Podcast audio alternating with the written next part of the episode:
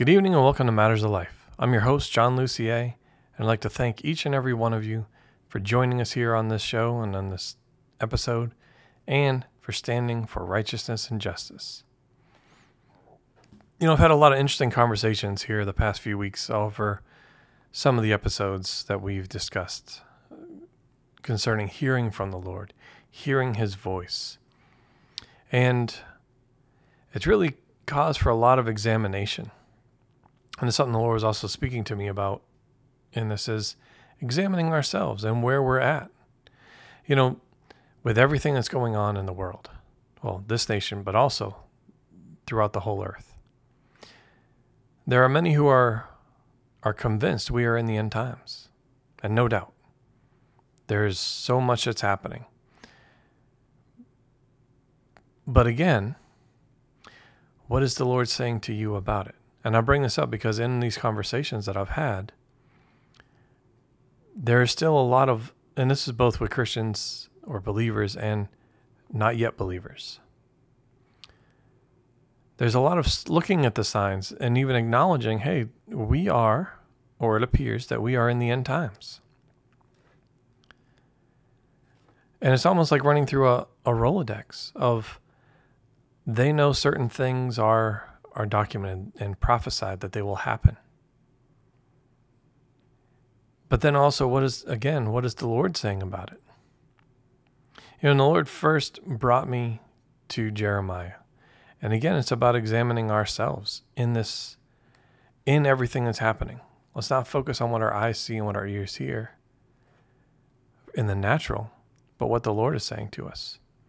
So, Jeremiah 11, the first 12 verses says this the word which came to Jeremiah from the Lord, saying, Hear the words of this covenant, and speak to the men of Judah and the, to the inhabitants of Jerusalem, and say to them, Thus says the Lord, the God of Israel Cursed is the man who does not heed the words of this covenant, which I commanded your forefathers in the day I brought them out of the land of Egypt, from the iron furnace, saying, Listen to my voice, and do according to all which I command you, so that you shall be my people, and I will be your God, in order to confirm the oath which I swore to your forefathers, to give them a land flowing with milk and honey, as it is this day. Then I said, Amen, O Lord. And then the Lord said to me, Proclaim all these words in the cities of Judah and in the streets of Jerusalem, saying, Hear the words of this covenant and do them. For I solemnly warned your fathers in the day that I brought them up out of the land of Egypt, even to this day, warning persistently, saying, Listen to my voice. Yet they did not obey or incline their ear, but walked each one in the stubbornness of his own evil heart. Therefore I brought on them all the words of this covenant, which I commanded them to do, but they did not. Then the Lord said to me, a conspiracy has been found among the men of Judah and among the inhabitants of Jerusalem. They have turned back to the iniquities of their ancestors who refused to hear my words, and they have gone after other gods to serve them. The house of Israel and the house of Judah have broken my covenant, which I made with their fathers. Therefore, thus says the Lord Behold, I am bringing disaster on them which they will not be able to escape. Though they will cry to me, yet I will not listen to them. Then the cities of Judah and the inhabitants of Jerusalem will go and cry to the gods whom they burn incense, or to whom they burn incense, excuse me.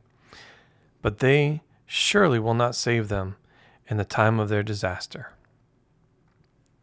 And Jeremiah continues, but there's so much contained within that one section.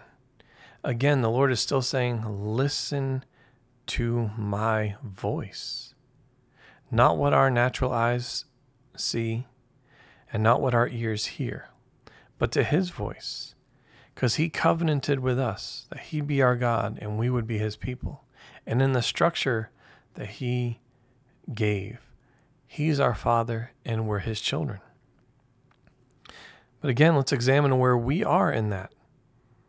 Do we treat him and revere him as a father should be revered and treated? Or have we been stubborn and obstinate?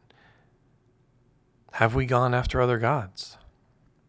Have we broken that covenant? And in this, the covenant that he's referring to, you will find in multiple places, but specifically in Leviticus 26 and Deuteronomy 28. There is there are blessings and benefits to being in alignment and obedient, remaining in the covenant that the Lord has given and made with each one who will come into alignment with him, who will acknowledge him as their God and they as his people, his servant, his child. And then for those that are stubborn and obstinate, there comes a time when sin brings forth what it brings forth.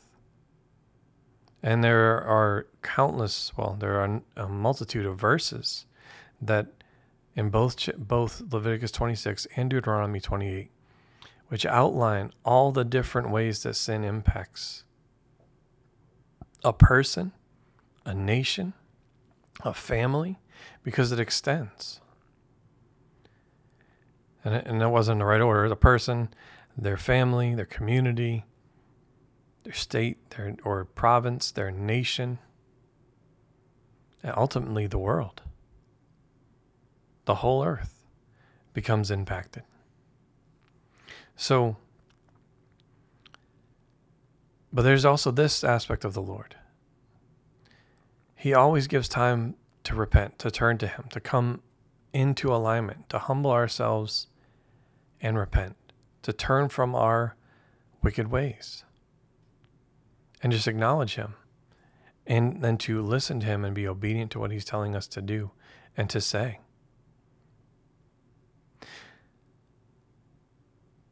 I'll bring this up for a couple of reasons.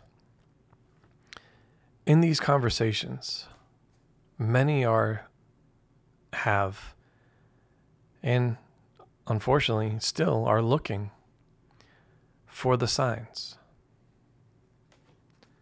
for the signs of the times. But what did Jesus say? Two things.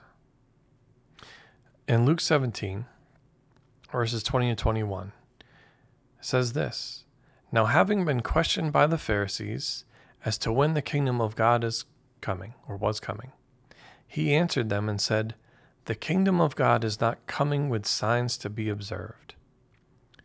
Nor will they say, Look, here it is, or There it is. For behold, the kingdom of God is in your midst.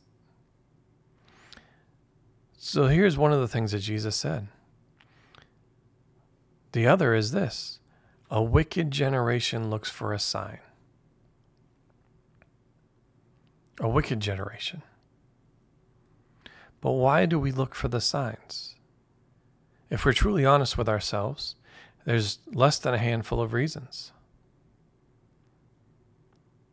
One is, is to assess where we're at in the timeline as I was saying at the beginning of this episode, many are looking, both believers and not yet believers. And they're they're trying to assess where they're at. And you could say on the surface, well, there's there's nothing wrong with that. Well, true. But again, if we're truly examining ourselves, we have to look at the why. And that falls into one of two reasons. One is either out of fear, and fear comes from the devil, the, the adversary, Satan. Because the Lord is the one that brings peace. But if there's any anxiousness or anxiety as to what is happening or what will happen, where we're at in the season, and what the Lord what we assess the Lord is or isn't doing. That brings about fear, and that did not come from the Lord.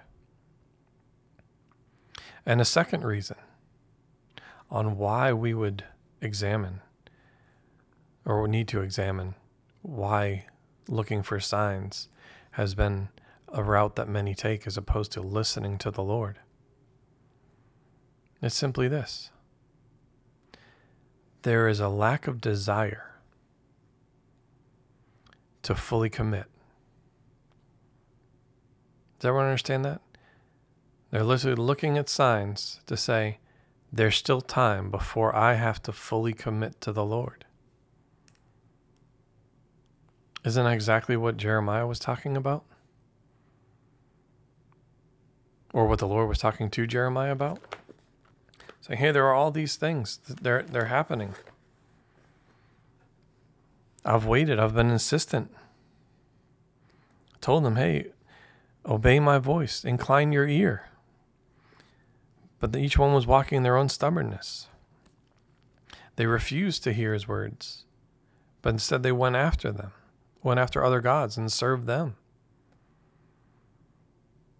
So then it got to a point where the Lord, and you see this throughout Scripture, there always comes a time where the Lord says, okay, when He, you could say, either starts to move or He allows those that are in opposition to be turned over to their own lusts, their own desires, and receive the full weight of the consequences that they have and asked him for.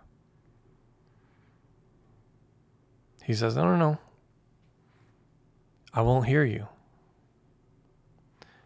Let your own God save you. You see this throughout Scripture. Primarily in the Old Testament, yes but it's still there time and time again. Where it says, tells those that have been in opposition to let their gods, the ones that they served, save them from the disaster.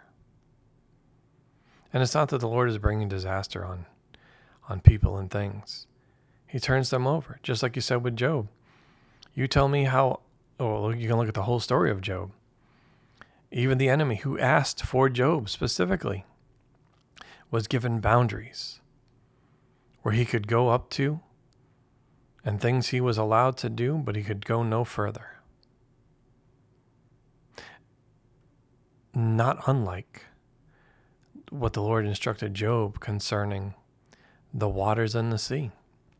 When he asked Job and said, You tell me how I made the boundaries of the water that allows it to go up to a certain point and no further.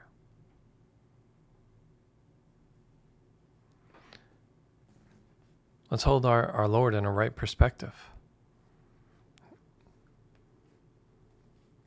It's the enemy that is looking to steal, kill, and destroy, not our Lord, not our Heavenly Father. But our Lord and our Heavenly Father do tell us through Holy Spirit to be ready, to be prepared. Multiple times in Scripture, again, going back to, to Revelation, in the midst of all this great activity, he says in, Revelation 16 15, Behold, I am coming like a thief. Blessed is the one who stays awake and keeps his clothes so that he will not walk about naked and men will not see his shame. He tells them how he's coming. But many, even the ones that are listening, are we listening for the right thing? Again, this is all about examining ourselves. Are we listening for the voice of the Lord? To hear what he's saying and to do it? Or are we listening to, like in other places in Scripture, it says, and a trumpet will sound? Let's think about that for a moment. What thief, before they enter a house, blows a trumpet or sounds an alarm to let you know that they're coming? No, they, in fact, they're already there before the alarm is tripped. They're already there on the scene. Why would our Lord and Savior do that in reverse? Even coming down on the mountains, whether it's in Exodus 19 or they heard those flashing and peals of thunder and the sound of trumpets, but he had already arrived. Do we have things in a right perspective?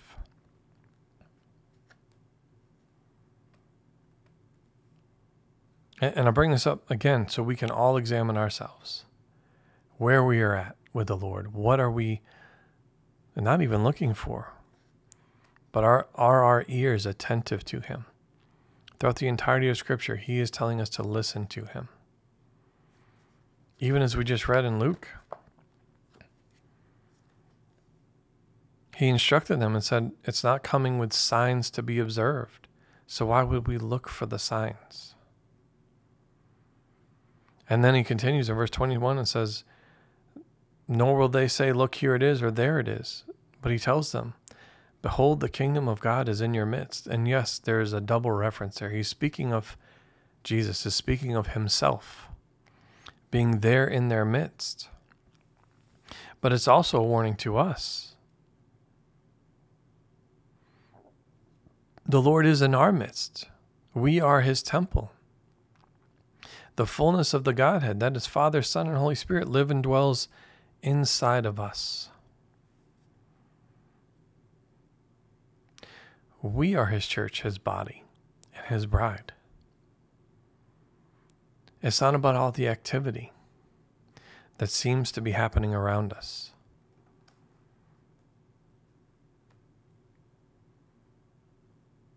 because we can get so caught up on the activity that we miss the very thing that's happening. Or it's not recognized until it's too late.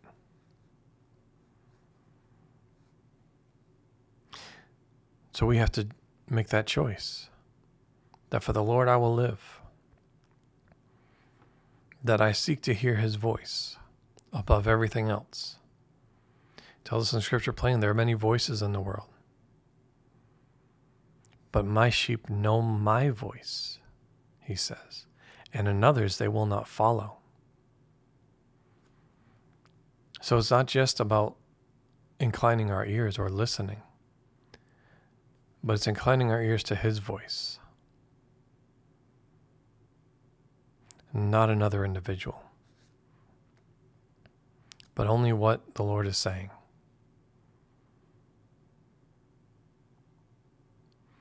So this, is a short episode, but this is an important, important topic because the enemy is going to do what the enemy is going to do. But we, those that are the Lord's, those that have chosen to stand up for righteousness and for justice, must, if you will, hearken unto the voice of the Lord. That He must be our focus. He's the one that is the commander in building up an army. And yes, you can say, oh, the angels are his army. But here's the thing about an army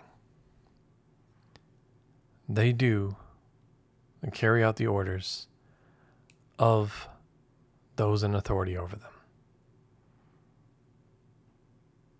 which ultimately comes from a, well, in this nation, it's commander in chief.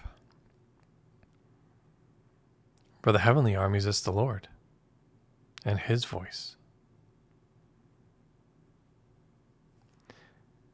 And there's a lot that goes into that. But like I said, the enemy does what the enemy does. We need to focus on what the Lord is doing and what He is saying and carrying out His orders. I say that also because it, it is currently the month of June. And in looking at so many signs and everything that's happening, again, let's examine ourselves.